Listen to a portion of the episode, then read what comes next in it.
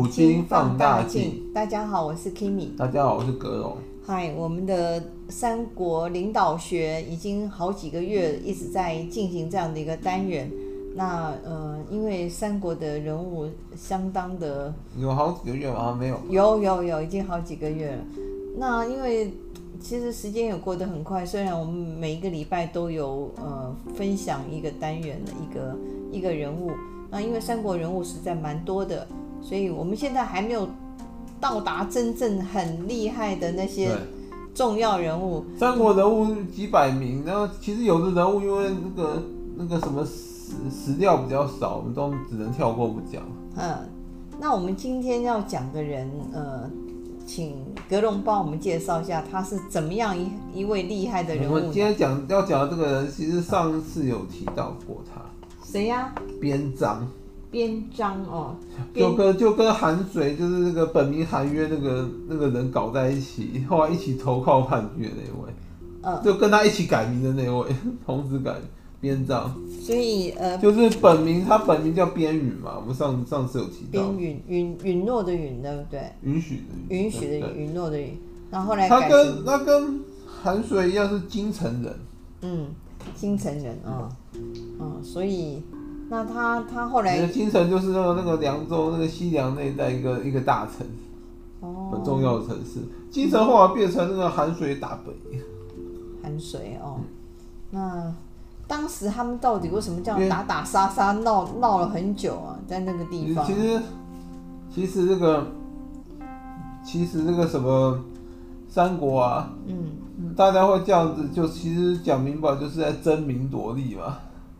嗯，就是说都在这个抢地盘啊，然后争那个争那个什么那个大印的名分，就最他们最终目标，很多人都是想要当皇帝啊。所以有点像那个流氓黑道抢地盘，有点类似类似的。哦，也有点像我们现在政客大家争权夺利。对不对啊，就是分赃啊，分赃的政治。嗯、对啊。不知道吗？很不是很多很多还没成功就开始分赃，这是很悲哀啊。那他们也是啊，啊还没有当皇帝就开始噼里啪啦。对啊。那他们毕竟还，他们到底要先抢夺哪一块重要的地方呢？他们他们因为就是在凉州嘛，所以基本上就是想要抢夺那个整个凉州啊。嗯，凉州的掌控权。对啊，就想要当那个什么凉州的那种州牧啊。嗯，那凉州又是很重要的一个地方。算是啊，虽然他那边土地比较贫瘠，可是他那边算是那个产马区哦。就那个对啊，你要组建骑兵的话，凉州其实蛮重要。那个，嗯，而且凉州那个地理位置啊，还蛮险要。其实还还算不错，而且它是靠近那个嘛，靠近那个什么那个那个什么洛阳、长安附近那个要害，嗯、就说。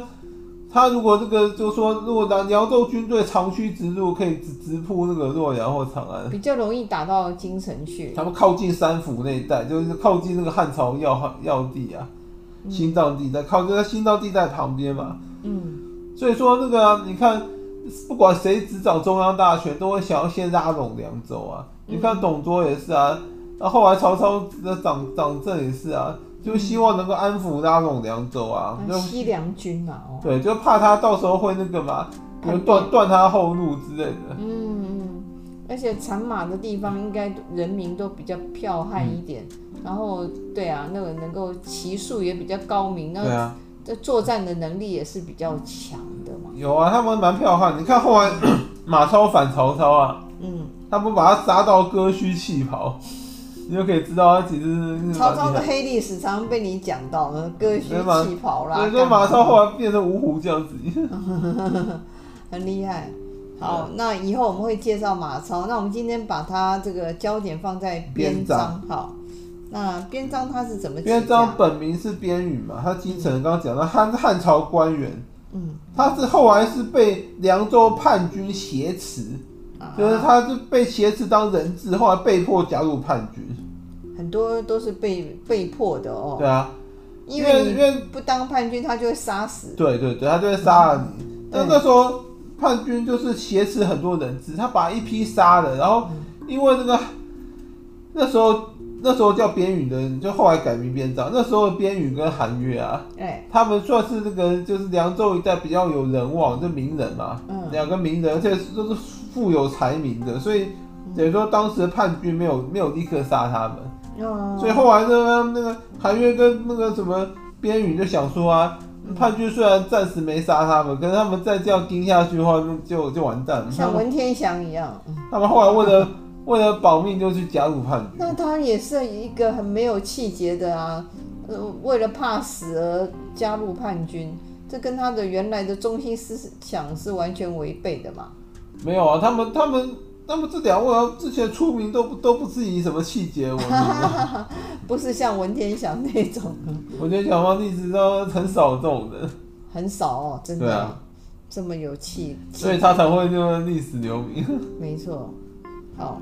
可是边章，边章跟那个韩水还蛮厉害，后来还反客为主。他本来只是加入叛军当人，被胁迫当军师的。慢慢讲哦。好。边宇他曾经担任过那个新安的县的县令，嗯，然后到了那个什么中平元年一八四年的时候啊，这个年份还蛮重要的。你常常讲到这个年份，那那一年的十一月啊，凉州凉州义从义从有个叫有个胡羌族人叫北宫伯羽，就外族，嗯，他勾结了这个李文侯跟宋阳王国这三个人，就四个人一起叛乱。哦然后那个什么，然后这这四位那个还还当时叛乱的时候还算有头脑，嗯、他们诈称说要求见当时那个在在那个什么凉州肃然有名有那个什么就就有有名望的那个什么的边羽跟韩约。嗯嗯嗯嗯。当时那个当时的边羽是任凉州督军从事，嗯。然后那个时候韩约是任凉州从事，嗯。然后韩约那时候觉得说，他们这些叛军突然见王，情况不太对劲，他不肯见。嗯。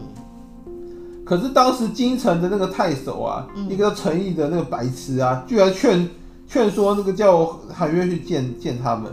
反正他冒险又不是他。结果就韩约跑去见他们之后啊，就就被武武力挟持了。对。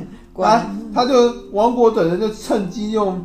用挟持了韩约等数十人为人质。哇，那边章也是也是其中之一吗？对啊，然后我们刚刚就那数十人其中之一，嗯、那数十人里面比较有名的被挟持就是就是韩韩约跟边章。嗯，就韩后来的韩水跟边章。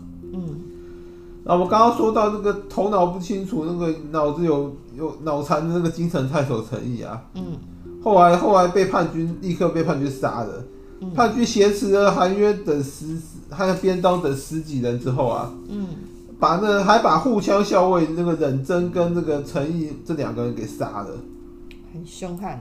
对啊，嗯，陈陈毅脑残害人害人那个韩水，然后把把自己也搭上了。对啊，自己也死了。然后他好像那个他叛军那时候，因为可能是因为知道那个边羽跟韩约很强。然后又有人望，所以他就留下留下那他们两个人的性命，没有杀他们。就看他们的后面的表现。对啊，嗯，所以那个什么边羽跟韩约啊，两两个人想一想，为了活命啊，因为说真的，当时汉朝朝廷啊，说已经那个等于说威威信那个上进了，因为因为黄巾之乱的关系，嗯，就很多人都不想再为什么汉室啊，还有还汉朝皇帝尽忠嘛，嗯嗯。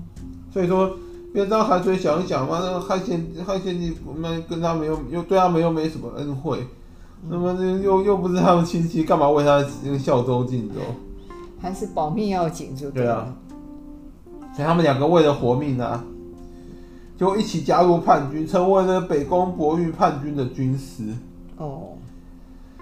因为他们大概想说，反正我们有名望，有有有有那个有能力嘛，到哪里都是会备受礼遇啊。加入加入哪一方还还不是加入，都反正不管加入谁都会被重用啊。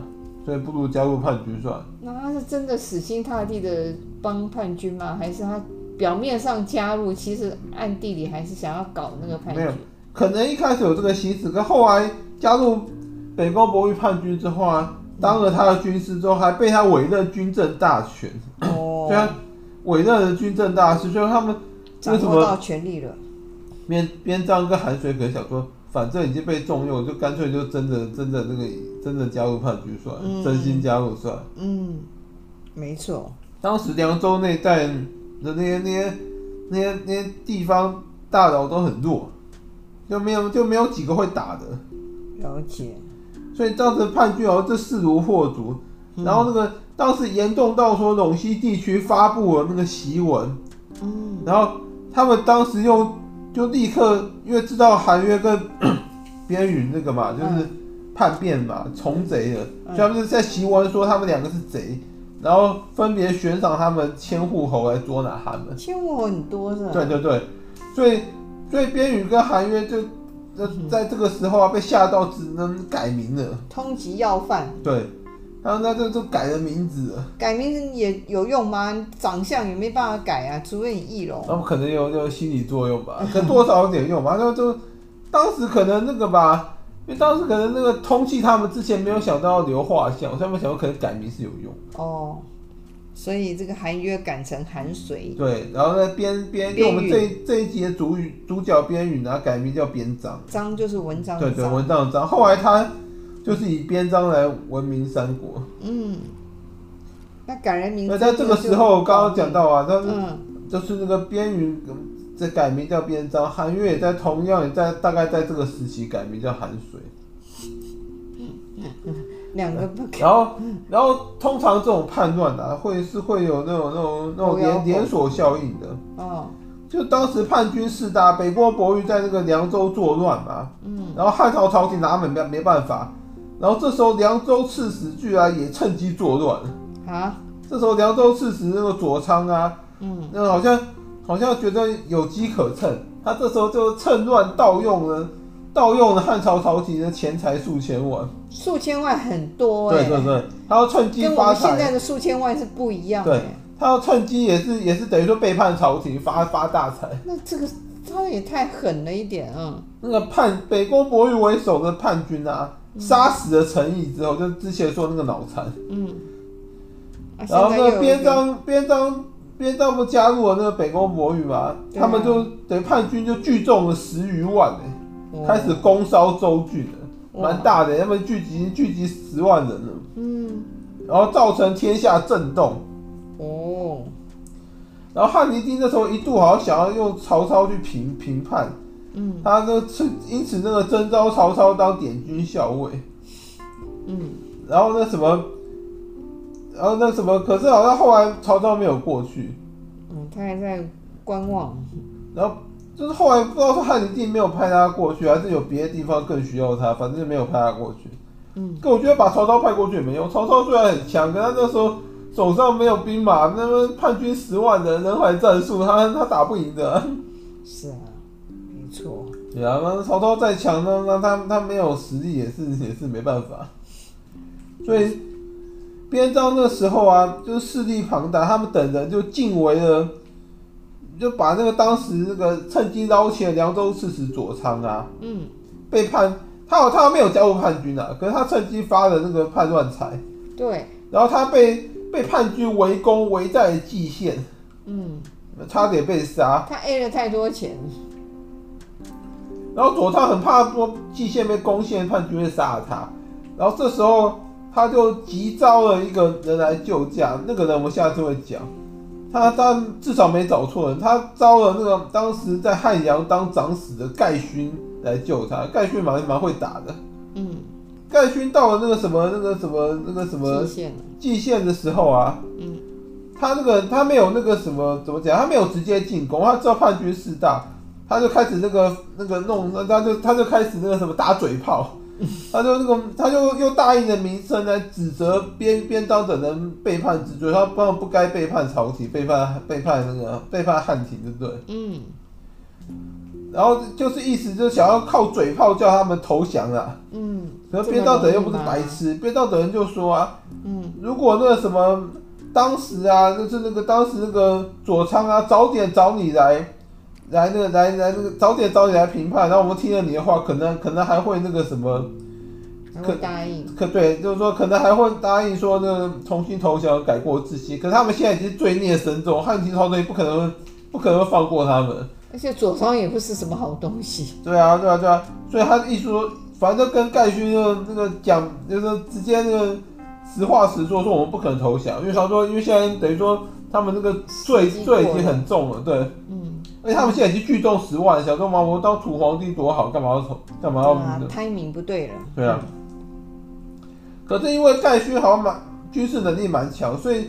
叛军后来想一想，跟他硬硬碰硬没什么利益可图，所以后来就退兵了，退兵而去。就是说，蓟县保住，那左仓也逃得一命。可是呢，可是可是叛军还是在啊。嗯，因为盖勋也想，可能也评不过那个，没办法评判，所以只是就是。就是双方罢兵，相安无事。至少这个对啊，这个佐仓的逃得一命啊，那 A 了那么多钱，还活得好好的。我我觉我我觉得我觉得他后来可能可能有被朝廷清算。对啊，因为他 A 了那么多钱，那一一大笔那个亏空啊，那一一定会被查到的，好不好？嗯。哎，就算他没有被查到，他光是一个那个什么评判不利的罪名，他他大概就完蛋了。就是说那个十万叛军在作乱凉州，他无力平。比平他，他是哎、欸，他那时候是凉州刺史哎，那凉州有人叛乱，你你因为搞不定，就你的罪责，对不对？无能又贪财，对啊对啊，啊，受不了。啊，就很像我们有些有有的那种政治人物，又无能又贪财。应该说很多政治人物都这样，那什么，很多政治人物是因为那个做事没半撇，可是 A 钱倒是挺厉害的。没错，那很多那种。嗯，真的讲起来，左仓有过之而无不及。有啊，那什么有什么有有的那种什么有的那什么泱泱大党都被他们掏空了。差不多。啊。然后到了那个中平四年，就是一八七年的时候啊，就就大概大概三四就四年以后啊，嗯，这个时候四月啊。那好像边章跟韩遂闹翻了，就或者是有一说是说他们两个敌对，那有一种说法是说韩遂想独揽大权，因为那说他本来跟边章是那个叛军的两大 leader 嘛，双头马车最后一定会闹翻的，什么合来合去应该这么讲啊，都合不了。韩遂这个人蛮狠的，对他。他不止杀了边章，他把北宫博也杀了。对啊，好像王国王也是被他杀的。反正叛军首领除了他自己，他其他全部被他干掉。这是是怎么回事的一个人？他想要一统叛军，他想说十这十万大军。能够称霸凉州，应该我一个人握在手里。他也能杀掉这些人也不容易，这些都是有两把刷子。对，应该说那个韩遂更阴险。那么，那我这上这么介绍，他外号叫九曲黄河，他可能应该会可能会搞这种阴阴谋诡计。对对对，就跟黄河一样，他绕来绕去，经验很多。肚子里在想什么？嗯，不能跟他做朋友。所以后来马超跟韩遂一起。起兵那个反反那个曹操啊，为什么曹操可以那么离那么容易离间他们？就觉得韩遂那个人有一大堆黑历史啊，所以不能怪马超不信任他。我是马超，我也不会相信他，因为之前跟他合谋的伙伴都被他杀光了。对啊，所以说，所以你说马超为什么会为什么不信任韩遂？我是人都不会信任他吧？那黑历史太多，对不对？所以有人说，就跟他跟他在一起那个一起共共事的。都要随时怀疑说会不会会不会被那个韩遂下黑、啊、下黑手下黑手啊！但但是等于他这个人信用早就破产了。所以有人说，那个你的敌人就是在你的政党里面，就是在你旁边。很多都这样，然后很多政治人物那个黑黑资料历史同党人给他爆出来，有可能就是把他搞死之后，他们才能上去嘛。嗯，真悲哀。然后内内斗啊，内斗，内斗，那他们也是内斗啊，所以这个韩遂跟这个边章内斗，最后很多很多判断最后都是都是内讧，内讧才是失败的。那边章就是不是朝廷军有多强，这些是叛军自己内讧，他就一命呜呼了。他大概也没想到他他的下场是这个样子。对啊，对啊，他就他就被被韩遂给那个点点点掉了。嗯，也是一个。所以韩遂后来也是。遭报应，他后来也被也被那个什么部将那个什么背叛了。哦，这是咎由自取。对啊，因为他他就是那个个人就是嘛，就是一个背叛起家的啊，所以也不能怪别人背叛他。对、啊，就像我们之前讲那个日本战国的时候，那个单元的时候，嗯、我们讲到一个很名人啊，嗯，那个美浓的必神必蛇斋藤道三，对啊，你知道我讲他，对，对啊，他就是被他的那个那儿子那斋藤斋藤义龙给那个背叛了，后来就被儿子杀了，太离谱，因为因为当时就是有人散播谣言说，跟那个斋藤义荣说他不是他亲生的，啊、嗯，然后他有性命危险，说他是被那个。斋藤道三篡掉土骑士的那个血统，反正就是说斋藤他是他的仇人，不是他的父亲，就是赵氏孤儿，害我想到赵氏孤儿的桥段。其实讲明白一点，斋藤义荣其实不见得有相信这个论调，只是，嗯，他真的杀道三原因是他想要掌控美浓。没错，就是对啊，真正原因是这样。当时就是下课上啊。对啊，他其实不见得会相信这个这件事。他就把这个。把把这个当借口，有个有个大义名分可以出兵把爸爸干掉。这什么叫大义吗？不是儿子就要杀杀死？没有啊。他因为战争中是篡卖欧郎篡国的嘛，敌人的对，他是土岐氏后代。他说我为了为为我祖先报仇，对，为了祖先报仇。他说那个战争中他是篡国贼啊，篡了我们家的那个领地嘛，他就为家家庭夺回领地，有个大义是正当性，对啊。点点点。所以说那个边章他那个第一点是他因为为了保全性命而从贼，这个人就是这个其实不太能怪他，有很多人。嗯选择都是第一个要保自己的性命啊，就是那个好汉不吃眼前亏吧？对啊，识时务者为俊杰。很多人都是优先要保保住自己的命啊，对啊。人在一个危急的时候，板荡是忠臣，他绝对不是忠臣吧？对啊，就跟很多那个车祸，为什么驾驶都不会死？因为他车祸当下都会先保自己啊，通常死都是副驾驶或后座。点点点，可是这种就是你要说板荡是忠臣，那我看到他绝对不是一个忠臣之人。现在那个通常忠臣都死很早，也没什么忠臣。哎呦，你你看我们现在那个台湾政治人物有几个忠臣？天哪、啊！真是天哪！然后不要说这，其实其实像编造这种人还算不错的，他从贼是被迫的。他又不是主动主动叛乱，也不是主动投去投靠的。我们现在很很多都，我们现在很多都主动卖国，为了自己利益主动卖国。或者是、啊、呃，一下是这边，一下那边，呃、有人一下黄的，一下黄白的，一下蓝的，一下绿的。很多人光是光是很多人光是一个议题的立场，那每每年一变的政治人物，对啊，很多都是看民调来决定。八家湾你们没听过啊？有的就朝令夕改，你有的已经不知道弯到哪里去了。嗯，这个月亮初一十五不一样啊。有的已经弯到变成一个黑历史，被人家表列出来。因为每一年立场都同个议题立场都不都不一样。有够夸张。呃，很多的这种那个只只为了自己的民调跟利益，没有中心思想。嗯，没有没有灵魂、啊。也是真的，行尸走肉。啊妈盖！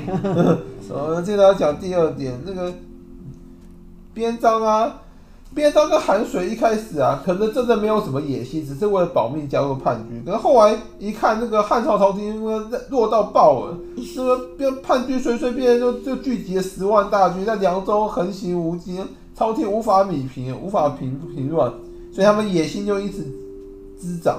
他们想说，那个干脆。干脆把叛军变成自己的，他们变叛军首领之一，就可以拥兵十万，然后那个，然后在这个横行，然后就变韩凉州土土霸王，对，那国中之国一样。嗯，很多人的野心是被环境给滋生出来的，没错。客观条件他已经成熟，他就野心滋长，都是会自我感觉良好的。那那都都不会觉得说自己呢，自己办不到，或者认为自己会输，嗯、都会都认为自己会赢。所以野心也是一把火啦，有时候也会把自己烧死。对啊对啊，就像那个曹操啊，曹操曾经说过，他最早只是想要当个当个什么征西将军而已。哎呦，没想到他根他根本最早并不是想要什么什么挟天子以诸侯了。然后后来可能是因为那个汉朝稍微太腐败，然后是滋长了他的野心，对啊，时势造成的。对啊，很多就是被身边人拱拱出他的野心啊，嗯、然后就最后就那个抬轿的人太多了。对啊，就你本来自己可能没有野心，可大家都想要再往上爬，就会把你拱拱成有野心。Yes，嗯，好，那最后他也是死于非命，嗯、死在这个。对啊，就到最后他跟。边章跟韩水争权啊。对。然后那什么，然后这最后这个就韩遂已经，把他给杀了。所以这个就是你杀我，我杀你的一个很混乱的时代。对啊。然后我们也可以从中看到，这个三国要能够存活下来，也是一件很不容易的事情。应该说乱世要乱世，最后能够活下来那种，那那通常那种那那种人都是有两把刷子。真的。因为你那么弱一点，早就被那个。对啊。因为我们现在很多政治人物，你把他你把他丢到三国时代，可能都都都活不过一天的。真的。你不要说一天，能够活能够活一个时辰就不错了。嗯，你也把他们那个讲成太弱了。没有啊，真的啊。嗯，那因为我们今天时间的关系，就对你说边章这种人，如果现在来选来来选中华民国总统，搞不好会赢。啊，我们就我们这就是开玩笑。好，那我们今天时间的关系，对，我边章就讲到这。啊，谢谢大家，拜拜。谢谢，拜拜。